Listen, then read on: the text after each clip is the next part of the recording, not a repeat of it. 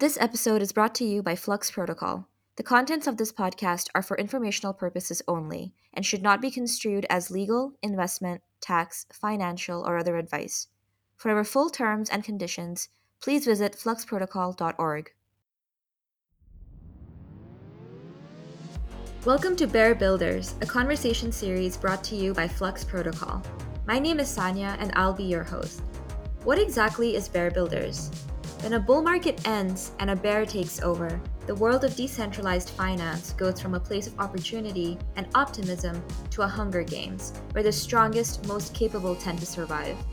Projects with little runway are likely to fall, and projects we once deemed successful may not be as reliable as we thought they were. But some will make it through the winter. Some will turn to bear building to survive. These are the individuals Flux's Bear Builders series will focus on, we will highlight people in the space and what they're doing to make it through this bear. We'll share alpha on how teams building in this market can improve the way they run operations, come up with a seriously awesome battle plan, and create a product with real life value. We'll also share insights into how the space is going to evolve and where we're headed. But more importantly, Bear Builders will focus on bringing people and projects' origin stories to light. We want to share the inspirations, struggles, challenges, and setbacks builders have been through while working in this industry. What kept them going through the hard times? Where do they see this industry headed? How do we ensure we survive despair? Today's episode features Doug from CrocSwap. We're super excited to have you here today. We also have Flux co founder Jasper here. Hi, everyone. How's everyone doing? Great. Thanks for thanks for having me. I'm super excited to be here. Amazing. Okay, so before we begin, Doug, could you give us a breakdown on CrocSwap? What is the problem that you're trying to solve, and how are you doing so? Sure. So yeah, basically, CrocSwap is a concentrated liquidity uh, DEX or, or AMM, uh, however you want to think about it. Um, it's Ethereum, Ethereum based, EVM based. Um, we are pretty similar to the the Uni V3 model. So uh, what I kind of think of us as like the next generation of AMMs, whereas like previous generation of AMMs, uh, you kind of had a more simple model for liquidity where uh, you kind of everyone just puts in the same amount of liquidity, um, not necessarily capital efficient, the, the, kind of constant product XYYK model, and then uh, but but kind of contrasting with that, we're a concentrated liquidity DEX, um, basically meaning that uh, it now becomes possible to put in liquidity uh, only covering certain price ranges, which becomes a lot more capital uh, efficient and starts behaving a lot more like uh, the traditional markets you'd see out outside of DeFi. So that was a lot, and and I will admit, I will admit, I don't. I think I'm still a little bit confused by how exactly market makers work, and I'm sure that there are a few of our listeners that might not be fully familiar with them as well. So, could you help me understand what exactly are they and why do we need them? And then I'll have a bunch of more questions for you to for you to answer.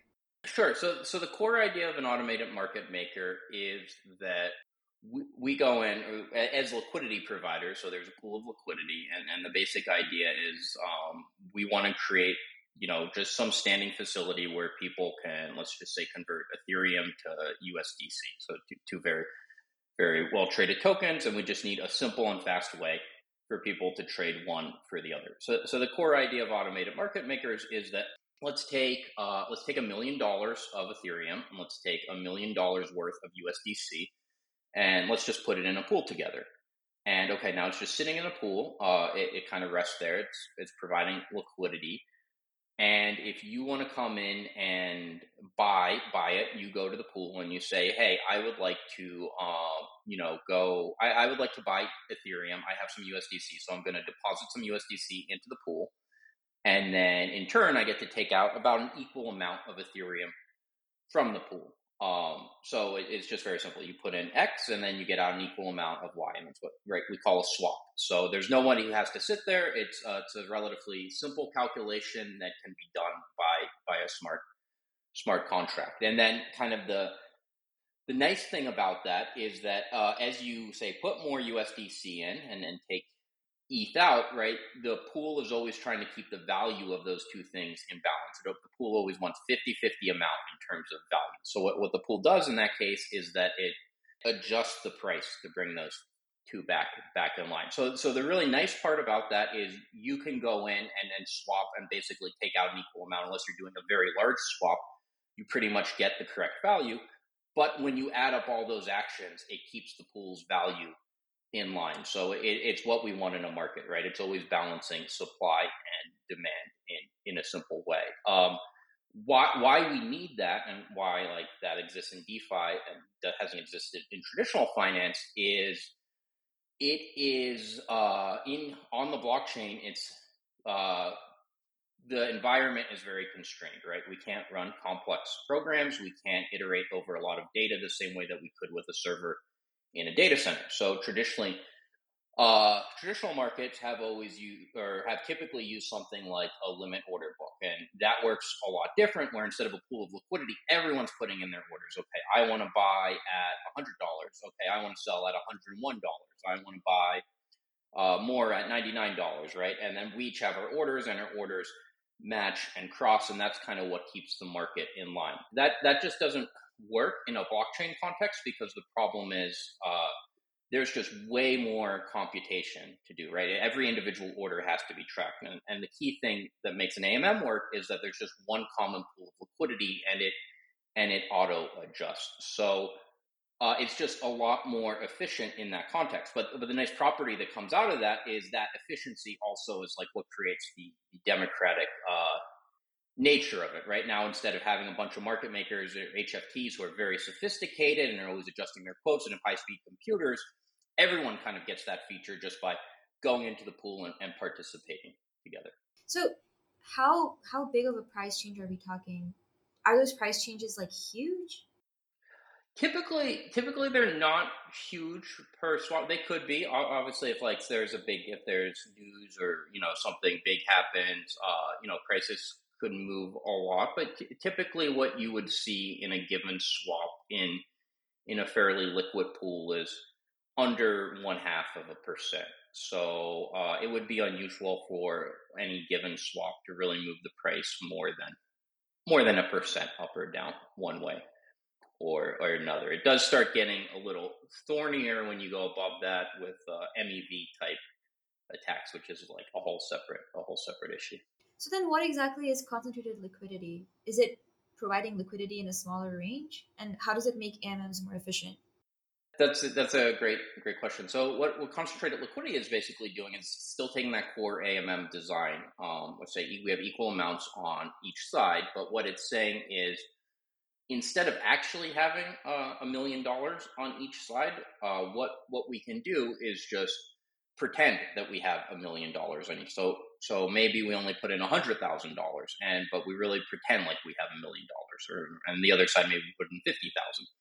So what we actually have to put into the pool is not actually the same thing as what the pool pretends or acts like it it has. So, so the way concentrated liquidity works is that the pool still acts like it has a million dollars worth of liquidity, even though it only has a hundred thousand under the hood. And now, right now, the, the very key thing is right, you don't want pool to go bankrupt or, or right, like lose more money than it actually has. So, so what's very important in concentrated liquidity is that you have um, price ranges. So the pool will say, you know what, I can act like I have a million dollars of liquidity and behave that way until the price goes down, say 10%, uh, because I only have 100,000 uh, in my reserves, in, in physical reserves. So I, I can pretend like I have a million, I only have 100,000.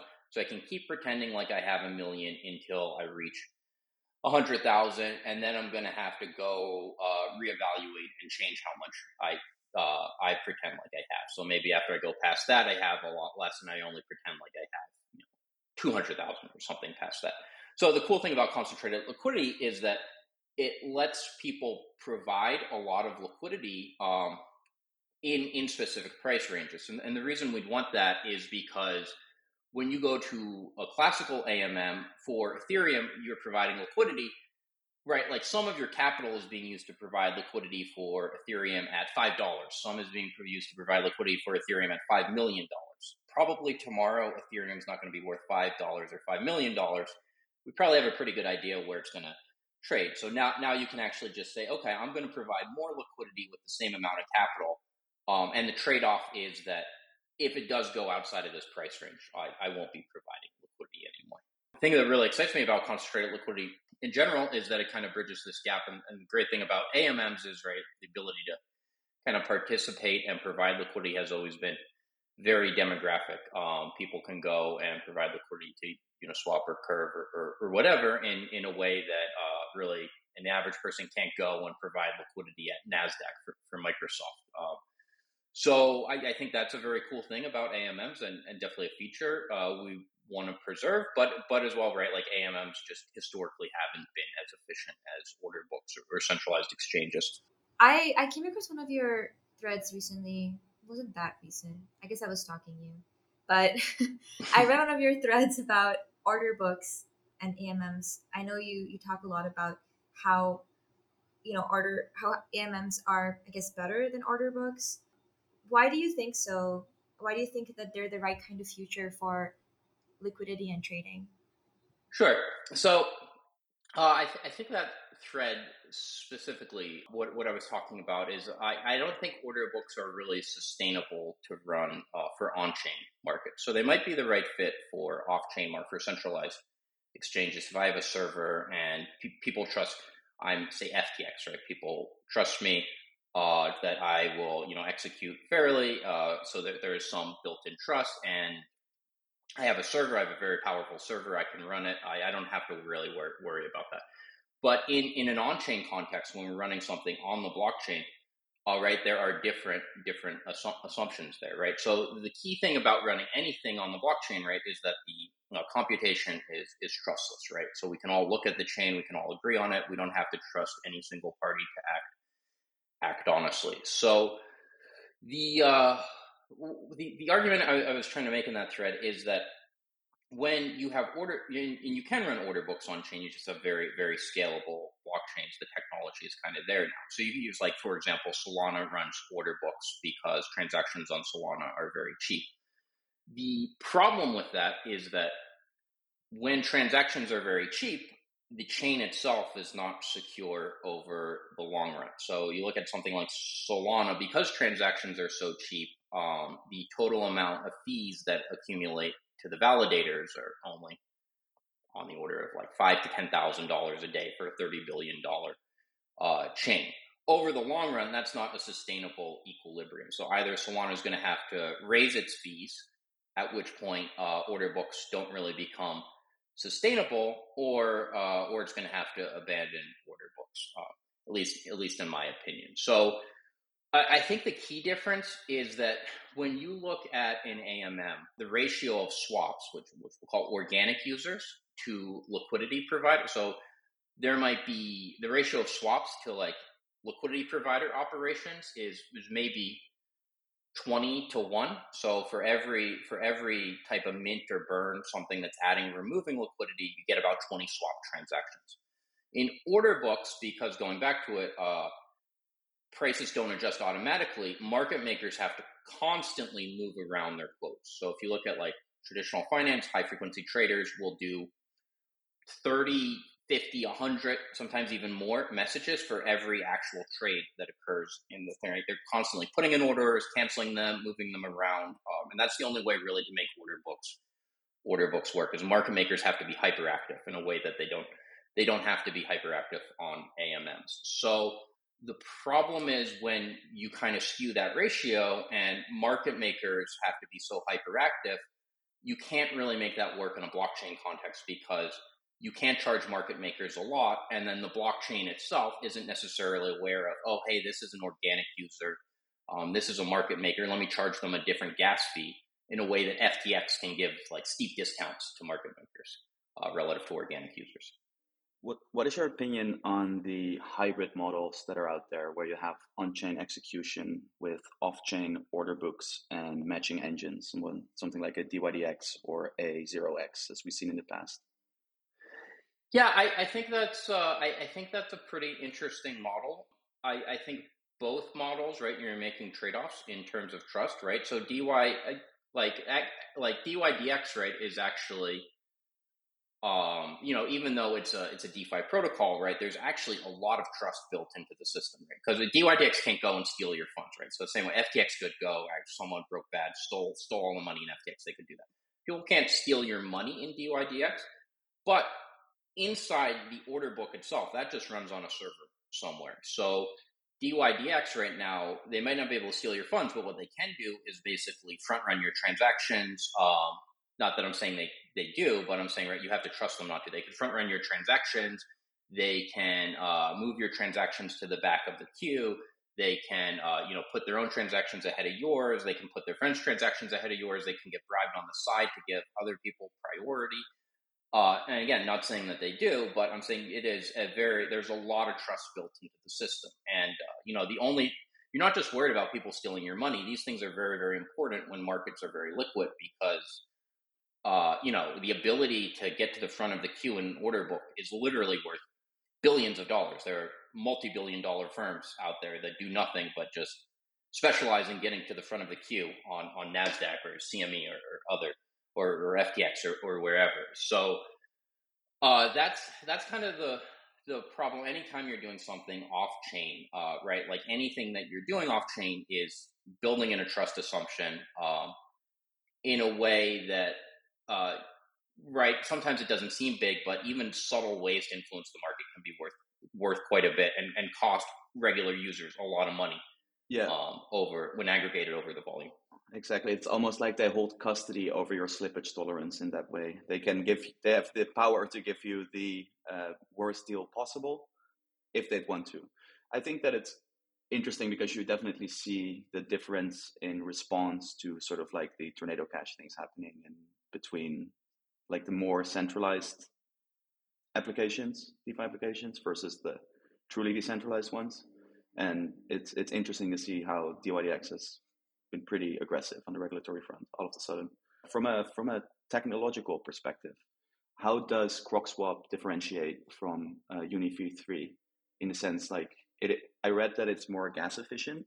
Uh, is that because you guys make certain trade offs that Uniswap did not decide to do, or is it purely like solidity magic?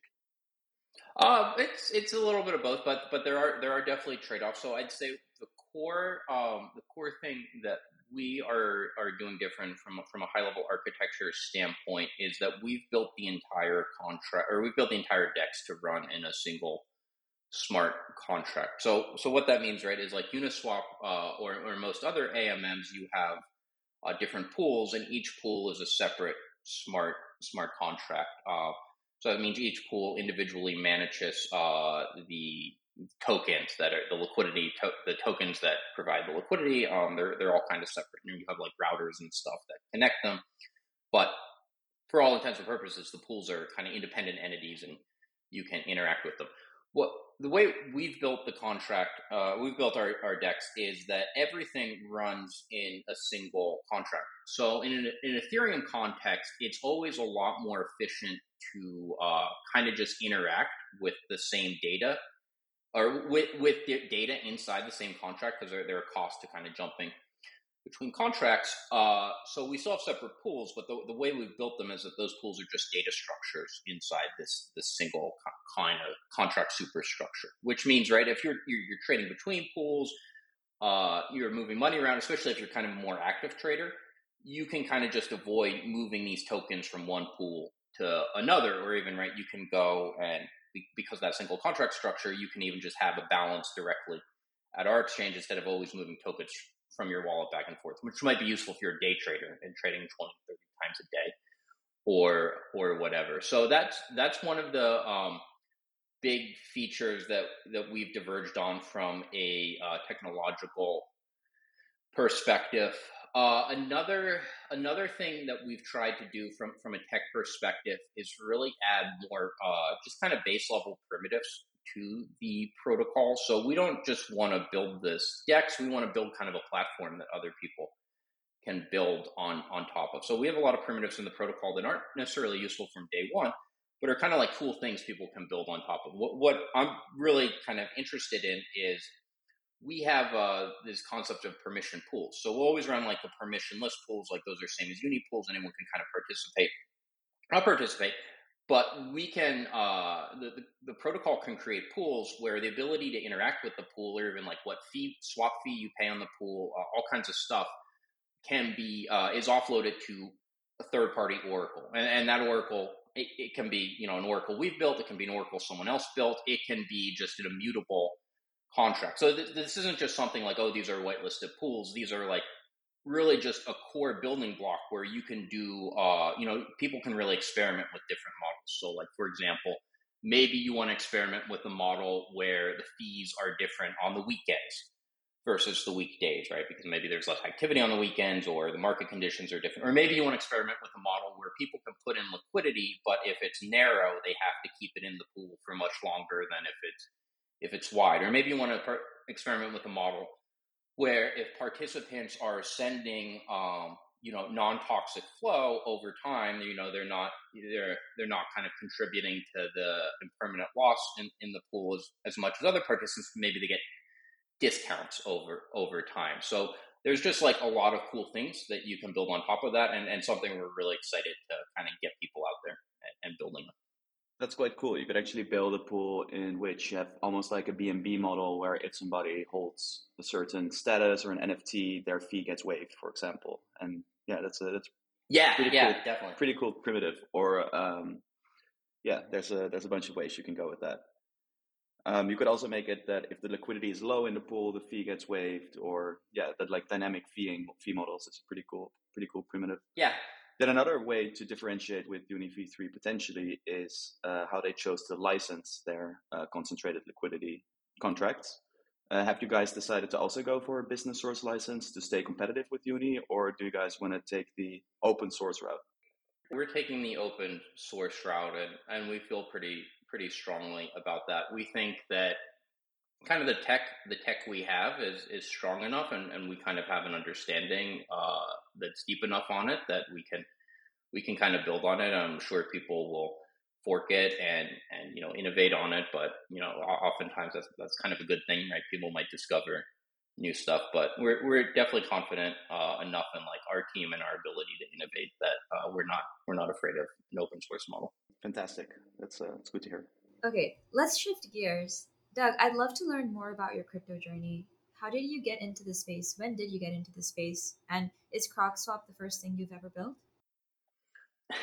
yeah, that's a that's a great question. I'm I'm a fairly late entrant, at least in a, a professional sense. So I spent most of my career as a high frequency trading uh, quant uh, up until 2020. So uh, most mostly in TradFi markets, uh, dabbled in crypto a bit, but not not in a full time or professional context. In uh, 2020, I basically I, I, read a really cool article. It was about uh, about MEV, um, about like sandwich attacks, and this was before flashbots or anything. I thought, hey, that's kind of cool. Uh, let me let me try let me try see like at least I can build a prototype or or whatever. So uh, I was doing that on the side. I was still doing kind of the the high frequency TradFi thing, doing that on the side, and then uh, had a lot of fun doing it, and it, it kind of took off. I, I, thought, you know, maybe get a prototype and, and, at least learn what's going on, get get my hands dirty. But but it kind of took off uh, fair, fairly quickly. So sh- shifted gears and started doing uh, crypto full time as as a prop trader, as as an MEV searcher, basically in 2020. So I kind of skipped over all the centralized exchange stuff and, and went straight to straight to DeFi. So that's probably also why I'm so pro DeFi. Um, so I, I, guess you could say I don't know if that really counts as building. It was it's a fairly complex application. Um, unfortunately, in, in, prop trading, you don't really get to share what you do with anyone else. So uh, CrocSwap is the first public thing, uh, public thing I've built. So it, it's really exciting to actually have a product out there and get something in front of people. Yeah, for sure. That's really interesting.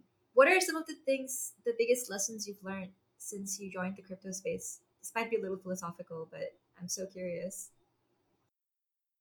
Yeah, that's a that's an interesting question. Um, I I think the biggest lesson would be that you know, like even outside crypto, consensus is very difficult to establish. And like I, I think right, the core innovation of crypto is that you can bootstrap consensus.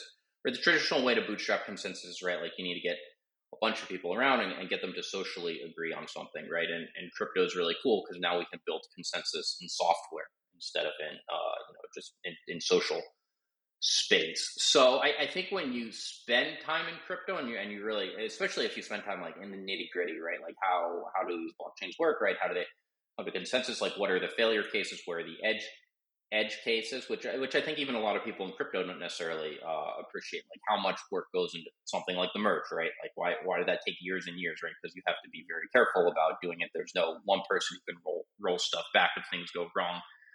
So I, I, think there's a, there's a pretty big appreciation there, and it, when you spend time in crypto, you really kind of appreciate even outside it, right? Like how much uh, how much work and like human effort it takes just to build even like things that we take for granted, right? Like I can go over to uh, you know fly to another country and uh, they won't kill me kill me on site, right? Or use my money, they'll they'll feed me, right? Like it's not that's that's like an incredible uh, incredible achievement that that really takes quite a bit that, that people take for granted. Yeah, for sure. CrocSwap is a is a pretty crypto native project, and you mentioned that you worked in TradFi before you joined crypto, um, or even like while you were kind of starting out in crypto. How do you think crypto companies differ from traditional companies in the way that they hire, they run operations, just the way that they get things done? Yeah, I think the biggest thing is that, especially when you're building a protocol, um, you know, if, if you're building a protocol, um, you have to, you're eventually going to be decentralized, right? Like, no question, right? We can't just have, uh, you know, our, our company run the whole thing forever. The goal is right over time to exit exit to community where where no one person, uh, you know, not not myself, not anybody else is the the dictator for life, right? So you you you have to start planning to be decentralized, kind of from day day one, which is very different than if I'm starting, uh, you know, like a Web two company where I can be Mark Zuckerberg and I, I can be the king, you know, even when it's a trillion dollar company. So you have to think, okay, how, how, how, do you decentralize from day one? I think that makes a lot of decisions uh, different, especially early on, because you're building a company, but it's almost like you're building a company to dissolve the company. If the company is successful, it should kind of kill the company over time, or at least kill the company in like whatever form you'd recognize. So I, I think the the main thing, right, is like, and that's why you see a lot of differences in in crypto companies like uh, we're a very distributed team. I don't think anybody, no, no, one person on the team is even in the same state. So we're distributed, uh, distributed first. Uh, we we hire, you know, from from anywhere. So it's not like we all go into an office in the same city. Um, and we're right, like pretty pretty non friendly. We have uh, almost, I'd say, about half the members of the team are are anons, which I, I think would be pretty weird in like the traditional corporate world, but you you have to start thinking right. Like I'm not going to always be able to run this project from one office in the same place with a bunch of people that I know and live down the street from me. So like how can how can I start planning and kind of setting the culture for the project on on day one to accommodate that? That's awesome. Um, another uh, one of the selling points that CrocSwap has listed is your cross chain uh, cross chain strategy how would you define your cross chain strategy and how does it differentiate from something like Uniswap or SushiSwap or other AMMs out there? Yeah, we, that's a that's a great question. Um, I mean, we I, have said from day one that we are a chain agnostic project. I, I have a ton of respect for uh, Ethereum, and, and, personally, I'm you know probably close to an Ethereum maxi, but um, in general, I don't think the project the project itself should be credibly neutral. So we basically want to be on wherever there's demand for for what what the project has. We we kind of want to be at least in the in the long run. So I mean, obviously we're EVM based, so EVM based chains are are the higher priority. But even we wouldn't be opposed to porting to other environments depending on how the uh, how, how much demand there was. So I, I think initially, right, we we are focused on Ethereum and mainnet just because a number of reasons, but the biggest just being that's where the most activity is, especially in like the concentrated liquidity space. So uh, if our mission is to be where the demand is, we're we're going to start initially by focusing where the most demand lives. But uh, long term, we want to be across uh, multiple multiple chains wherever demand is, and and then down the line, we've you know in in the medium to long term, we've thought a lot about how to build markets where what you typically see is where there are chains where there's demand for settlement, right? Like Ethereum, people want their tokens on mainnet because you know mainnet's more authoritative. Uh, it's kind of the center of the market. So if I'm holding tokens, I prefer for them to be on mainnet.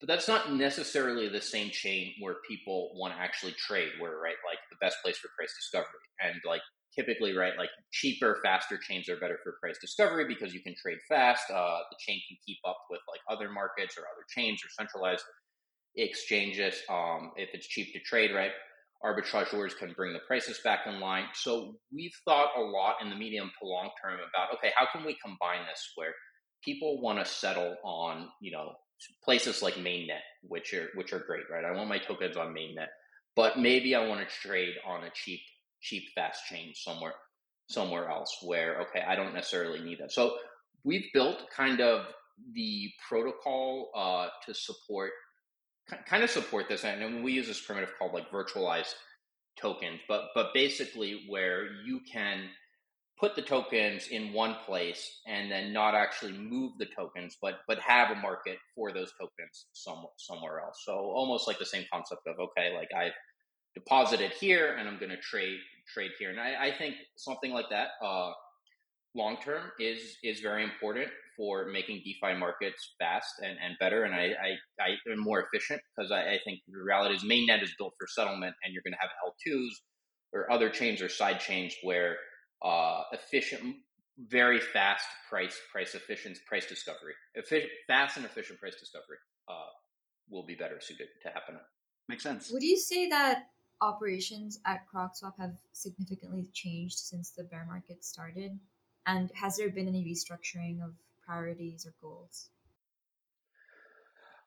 I'd I'd say operations are uh, you know we've we've been pretty heads down building focused. Uh, luckily for for us, we we have a fair bit of, of runway. Um, been fortunate that uh, kind of we haven't really had major cash crunch or had to do layoffs. Um, so just have been lucky in terms of timing and, and everything like that. With with uh, funding and, and the team and everything. So I, I, think mostly the goal has been not letting the bear market distract us too much. And right, we're trying to just ship ship a product, and you know, the bear market will end at one point or another. Um, so our goal is just make sure that the product's there and that it's awesome and that people get real use case out of it. And then uh, you know, just when the bull market's there, then oh, whether the bull market or just the bear market is there, right, it should be something that people get used out of. I have one last question for you, Doug. What do you think are some of the biggest mistakes that companies in the space make during not so ideal market conditions? And what is some advice that you would give teams now, especially teams that are, you know, for whom it's their first bear market ever? Yeah, I'd say the biggest mistake, I guess a couple of the first thing is I think a lot of projects are become overly dependent on um, kind of token dynamics that only work during bull markets. So a lot of things don't really have um, like like what I would say is like we're laser focused on product market fit, and then you know if if and when we we do have a token, uh, that will be great. But the core thing is right. This is a decentralized exchange, and and people are getting real real use out of it, and they're we don't need token games on on top of that to to kind of uh, actually deliver a product that people are, are getting real use out of. Uh, for a lot of projects, particularly during bull markets, it's very easy to design a product where kind of the or a project where the token or token games are the product itself, right? So it's uh, the the product is the token, and then there's kind of all kinds of games to play that make the token go up and down, pump the token. Um, those just right don't don't work in a bear market, and then the problem is even if they work in a bull market and there's a bear market, um, and then there's another bull market. Uh, people move on to the next narrative. So it's just it's you're not going to come back. Somebody's going to come up with something and kind of flip flip it around. Uh, I guess the other problem, uh, biggest mistake, and, and even we've probably been kind of pitfalls to this is people in the height of the bull market just overestimate how long it's going to. I mean, nobody knows how long it's going to last, but they overestimate the chances that it will continue one, three, six months down the line. And like even even us, we were like kind of shocked how quickly things can turn. So I, I think you always have to kind of be prepared for like literally in a week. Um, you know, conditions can change, especially especially for startups and kind of the funding environment and everything like that can change change on a dime. So just kind of always be paranoid. Yeah, that's that's pretty solid advice. Great. Well, thank you. I really had fun. This is a great conversation. Yeah, Doug, we're, we're so so happy that you joined us. Thanks for tuning in to this episode of Bear Builders. If you enjoyed this episode and you'd like to help support Bear Builders, please share it with everyone you know and leave us a rating and review. To keep up on all things Flux, be sure to follow us on Twitter at Flux Protocol or visit our website at fluxprotocol.org. We'll see you next time.